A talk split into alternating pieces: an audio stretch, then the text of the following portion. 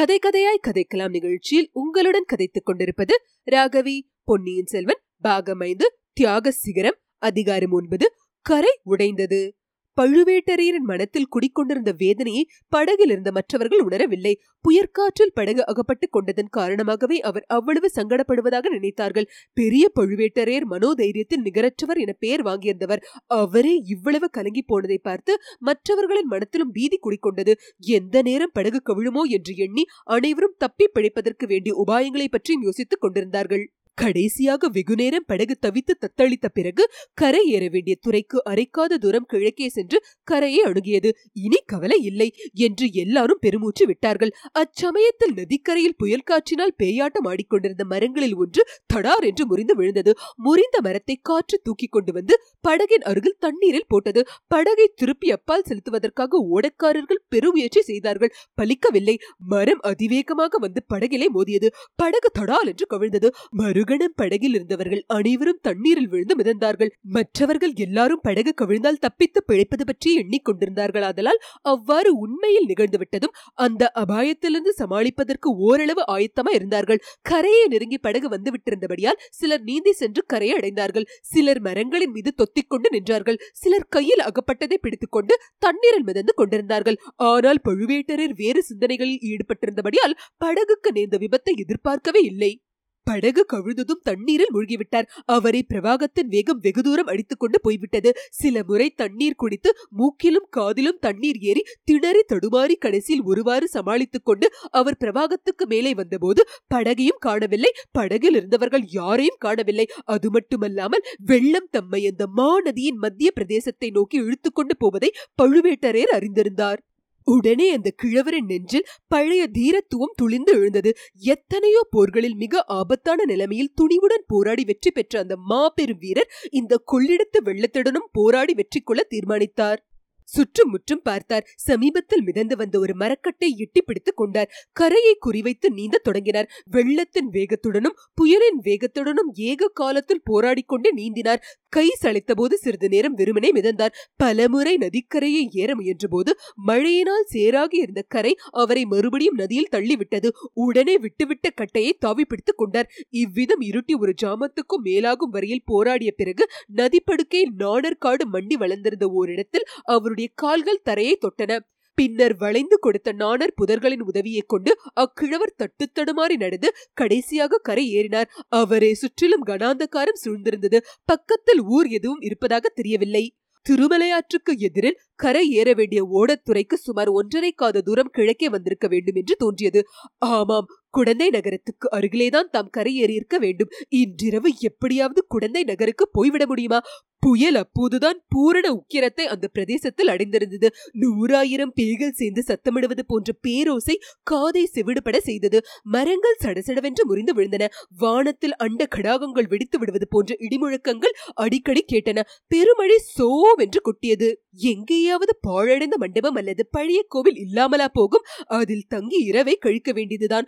பொழுது விடிந்த பிறகுதான் மேலே நடையை தொடங்க வேண்டும் என்று முடிவு கட்டிக்கொண்டு தள்ளாடி நடுங்கிய கால்களை ஊன்றி வைத்த வண்ணம் நதிக்கரையோடு நடந்து சென்றார். நதியில் கரையின் விளிம்பை தொட்டுக்கொண்டு வெள்ளம் போய்க் கொண்டிருந்தது. மழை பெய்தபடியால் கரை மேலேயும் ஓரளவு தண்ணீரா இருந்தது. இருட்டை பற்றியோ சொல்ல வேண்டியதா இல்லை. ஆகவே அந்த வீரக்கிழவர் நடந்து சென்றபோது தம் எதிரிலே நதிக்கரையின் குறுக்கே கொஞ்சம் தண்ணீர் அதிகமாக ஓடியதை பற்றி அதிக கவனம் செலுத்தவில்லை. திடீரென்று முழங்கால் அளவு ஜலம் வந்துவிட்டதும் சற்று தயங்கி யோசித்தார். தொடையளவு ஜலம் வந்ததும் திடுக்கிட்டார். அதற்கு மேலே யோசிப்பதற்கு அவகாசமே இருக்கவில்லை. மறுகணம் அவர் தலைக்குப்பிற தண்ணீரில் விழுந்தார். கொள்ளிடத்தின் கரை உடைத்துக் கொண்டு அந்த இடத்தில் தெற்கு நோக்கி நோக்கி பாய்ந்து கொண்டிருந்த வெள்ளம் அவரை உருட்டி புரட்டி அடித்துக்கொண்டு போயிற்று. கரைக்கு அப்பால் பள்ளமான பிரதேசமானபடியால் அவரை ஆழமாக இன்னும் ஆழமாக அதல பாதாளத்துக்கே அடித்துக் கொண்டு போவது போல் இருந்தது. படகு கவிழ்ந்து நதியில் போய்க்கொண்டிருந்த வெள்ளத்தில் மூழ்கிய போது அவர் சற்று எளிதாகவே சமாளித்துக் கொண்டார். இப்போது அவ்விதம் முடியவில்லை. உருண்டு புரண்டு உருண்டு புரண்டு கீழே கீழே போய்க்கொண்டிருந்தார் கண் தெரியவில்லை காது கேட்கவில்லை நிமிர்ந்து நின்று மேலே வரவும் முடியவில்லை. மூச்சு திணறியது. அமுக்கி அமுக்கி தலைக்குப்புற புரட்டி புரட்டி அதே சமயத்தில் பாதாளத்தை நோக்கி இழுத்துக்கொண்டே போனார். ஆஹா அந்த ராட்சதன் வேறு யாரும் இல்லை. கொள்ளிடத்தின் கரையை உடைத்துக் கொண்டு உடைப்பின் வழியாக அதிவேகமாக பாய்ந்த வெள்ளமாகிய ராட்சதன் தான். அவனுடைய கோரமான பிடியிலிருந்தும் பயங்கரமான உருட்டிலிருந்தும் தப்பி பிழைக்க முடியுமா? கால் தரையில் படியவில்லையே. கைக்கு பிடி எதுவும் அகப்படவில்லை. மூச்சு திணறுகிறதே கழுத்தை பிடித்து திருகுவது போல் இருக்கிறதே. காது செவிடாகி விடுகிறதே. துர்கா பரமேஸ்வரி தேவி நான் இந்த விபத்திலிருந்து பிழைப்பேனா? அடி பாவி நந்தினி உன்னால் எனக்கு நேர்ந்த கதியை பார். ஐயோ பாவம் உன்னை இந்த தூர்த்தர்கள் மத்தியில் விட்டுவிட்டு வந்தேனே. சீ உன் அழகை கண்டு மயங்கி உன் நிலையை கண்டு இறங்கி உன்னை மணந்து கொண்டதில் நான் என்ன சுகத்தை கண்டேன்? என் அமைதி இழந்ததை தவிர வேறு என்ன பலனை அனுபவித்தேன்? கடைசியில் இப்படி கொள்ளிடத்து உடைப்பில் அகப்பட்டு திணறி திண்டாடி சாகப் போகிறேனே. அறுபத்து நாலு போர்க்காயங்களை சுமந்த என் உடம்பை புதைத்து வீரக்கல் நட்டு பள்ளிப்படை கூட எழுப்ப போவதில்லை. என் உடலை யாரும் கண்டுபிடிக்கப் போவது கூட இல்லை. எங்கேயாவது படுபள்ளத்தில் சேற்றில் புதைந்துவிட போகிறேன். என் கதி என்ன ஆயிற்று என்று கூட யார் யாருக்கும் தெரியாமலே போய்விடப் போகிறது. அல்லது எங்கேயாவது கரையிலே கொண்டு போய் என் உடம்பை இவ்வெள்ளம் ஒதுக்கி தள்ளிவிடும். நாய் நரிகள் பிடுங்கி தின்று பசியாரப் போகின்றன. சில நிமிட நேரத்துக்குள் இவை போன்ற எத்தனையோ எண்ணங்கள் பழுவேட்டரையர் மனதில் தோன்றி மறைந்தன. பின்னர் அடியோடு அவர் நினைவிழந்தார். தடார் என்று தலையில் ஏதோ முட்டியது. மீண்டும் சிறிது நினைவு வந்தது. கைகள் எதையோ கருங்கல்லையோ கெட்டியான தரையோ பிடித்துக் கொண்டிருந்தன. ஏதோ ஒரு சக்தி அவரை மேலே கொண்டு வந்து உந்தி தள்ளியது. அவரும் மிச்சமிருந்த சிறிது சக்தியை பிரயோகித்து கரங்களை ஊன்றி மேலே எழுப்பி பாய்ந்தார்.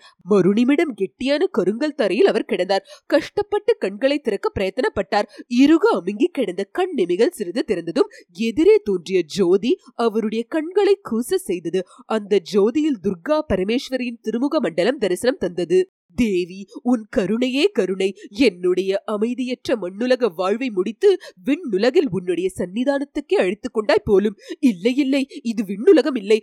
மண்ணுலகத்தில் உள்ள அம்மன் கோயில். எதிரே தரிசனம் அளிப்பது அம்மனுடைய விக்கிரகம். தாம் விழுந்து கிடப்பது கர்ப்ப கிரகத்தை அடுத்துள்ள அர்த்த மண்டபம். அம்மனுக்கு அருகில் மினிக் மினிக் என்று சிறிய தீபம் எரிந்து கொண்டிருக்கிறது. அதன் வெளிச்சம்தான் சற்று முன் தம் கண்களை அவ்வளவு குச செய்தது. வெளியிலே இன்னும் சோ என்று மழை கொட்டி கொண்டிருக்கிறது. புயலும் அடித்துக் கொண்டிருக்கிறது. தேவி கோயிலின் கர்ப்ப கிரகத்தில் ஒளிந்திருந்த தீபத்தை அசைக்க முடியவில்லை. அது ஒரு நல்ல சகுனமோ? துர்கா பரமேஸ்வரி தம்மிடம் வைத்துள்ள கருணைக்கான அறிகுறியோ? எத்தனை பெரிய விபத்துக்கள் வந்தாலும் தமது ஜீவன் மங்கி விடாது என்று எடுத்துக்காட்டுவது போல் அல்லவா இருக்கிறது? ஜெகன் மாதாவின் கருணையே கருணை. தமது பக்தி எல்லாம் தாம் செய்த பூசையெல்லாம் வீண் போகவில்லை. கிழவர் தட்டுத்தடுமாறி எழுந்து நிற்க முயன்றார். அவர் உடம்பு நடுங்கியது. வெகுநேரம் வெள்ளத்திலேயே கிடந்தபடியால் உடம்பு சில்லிட்டு நடுங்குவது இயல்புதான் என்றோ அம்மன் சன்னதியில் திரை விடுவதற்காக தொங்கிய துணியை எடுத்து உடம்பை நன்றாக துடைத்துக் கொண்டார். தமது ஈர துணியை களைத்து எறிந்துவிட்டு திரை துணியை அறையில் உடுத்திக் கொண்டார். அம்மன் சன்னதியில் உடைத்த தேங்காய் முடிகள் பழங்கள் நிவேதனத்துக்காக பொங்கல் பிரசாதங்கள் எல்லாம் வைத்திருப்பதை கண்டார். தேவிக்கு பூஜை செய்வதற்காக வந்த பூசாரியும் பிரார்த்தனைக்காரர்களும் எல்லாவற்றையும் அப்படியப்படி போட்டுவிட்டு ஓடி போயிருக்க வேண்டும். ஏன் அவர்கள் அப்படி ஓடினார்கள்? புயலுக்கும் மழைக்கும் பயந்து ஓடினார்களா? அல்லது கொள்ளிடத்து கரையில் உடைப்பு ஏற்பட்டு விட்டதை பார்த்துவிட்டு ஓடினார்களா?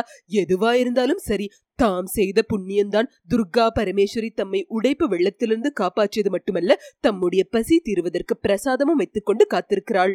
இன்றிரவு இந்த கோயிலிலேயே கழிக்க வேண்டியதுதான். இதை காட்டிலும் வேறு தக்க இடம் கிடைக்கப் போவதில்லை. உடைப்பு வெள்ளம் இந்த சிறிய கோயிலை ஒட்டித்தான் பாய்ந்து செல்ல வேண்டும். அதனால் கோயிலுக்கே ஆபத்து வரலாம். கோவிலை சுற்றிலும் வெள்ளம் குழிப்பறித்துக் கொண்டிருக்கும். அஸ்திவாரத்தையே தகர்த்தாலும் தகர்த்துவிடும். ஆயினும் இன்று இரவுக்குள்ளே அப்படி ஒன்றும் நேர்ந்து விடாது. அவ்விதம் நேர்வதா இருந்தாலும் சரிதான். இன்றிரவு இந்த கோவிலை விட்டு போவதற்கு இல்லை. உடம்பில் தெம்பு இல்லை. உள்ளத்திலும் சக்தி இல்லை. பயபக்தியுடன் பழுவேட்டரர் தேவியின் சன்னிதானத்தை நெருங்கினார். அங்கிருந்த பிரசாதங்களை எடுத்து வேண்டிய அளவு அருந்தினார். மிச்சத்தை பத்திரமாக வைத்து மூடினார். தேவியின் முன்னிலையில் நமஸ்காரம் செய்யும் பாவனையில் படுத்தார். கண்களை சுற்றி கொண்டு வந்தது. சிறிது நேரத்துக்குள் பழுவேட்டரையர் பெருந்துயலில் ஆழ்ந்து விட்டார். இத்துடன் அதிகாரம் ஒன்பது. முற்றிற்று. கேட்டு கதைக்கலாம் நிகழ்ச்சியை கேட்டு எங்களை ஆதரிக்கும் அன்பர்கள் அனைவருக்கும் எங்கள் சிரம் தாழ்ந்த வணக்கங்கள். மேலும் நன்கொடை மூலம் ஆதரவு அளிக்க விரும்புவோர் W W W dot K two Kathaikkalam dot com என்ற இணையதளத்தின் மூலம் சேர்ப்பிக்கலாம். கே டூ கதைக்கலாம் அலைவரிசையை உங்கள் உற்றார் உறவினருக்கு பகிர்ந்து மேலும் ஆதரவு அளிக்குமாறு விண்ணப்பிக்கிறோம். நன்றி வணக்கம்.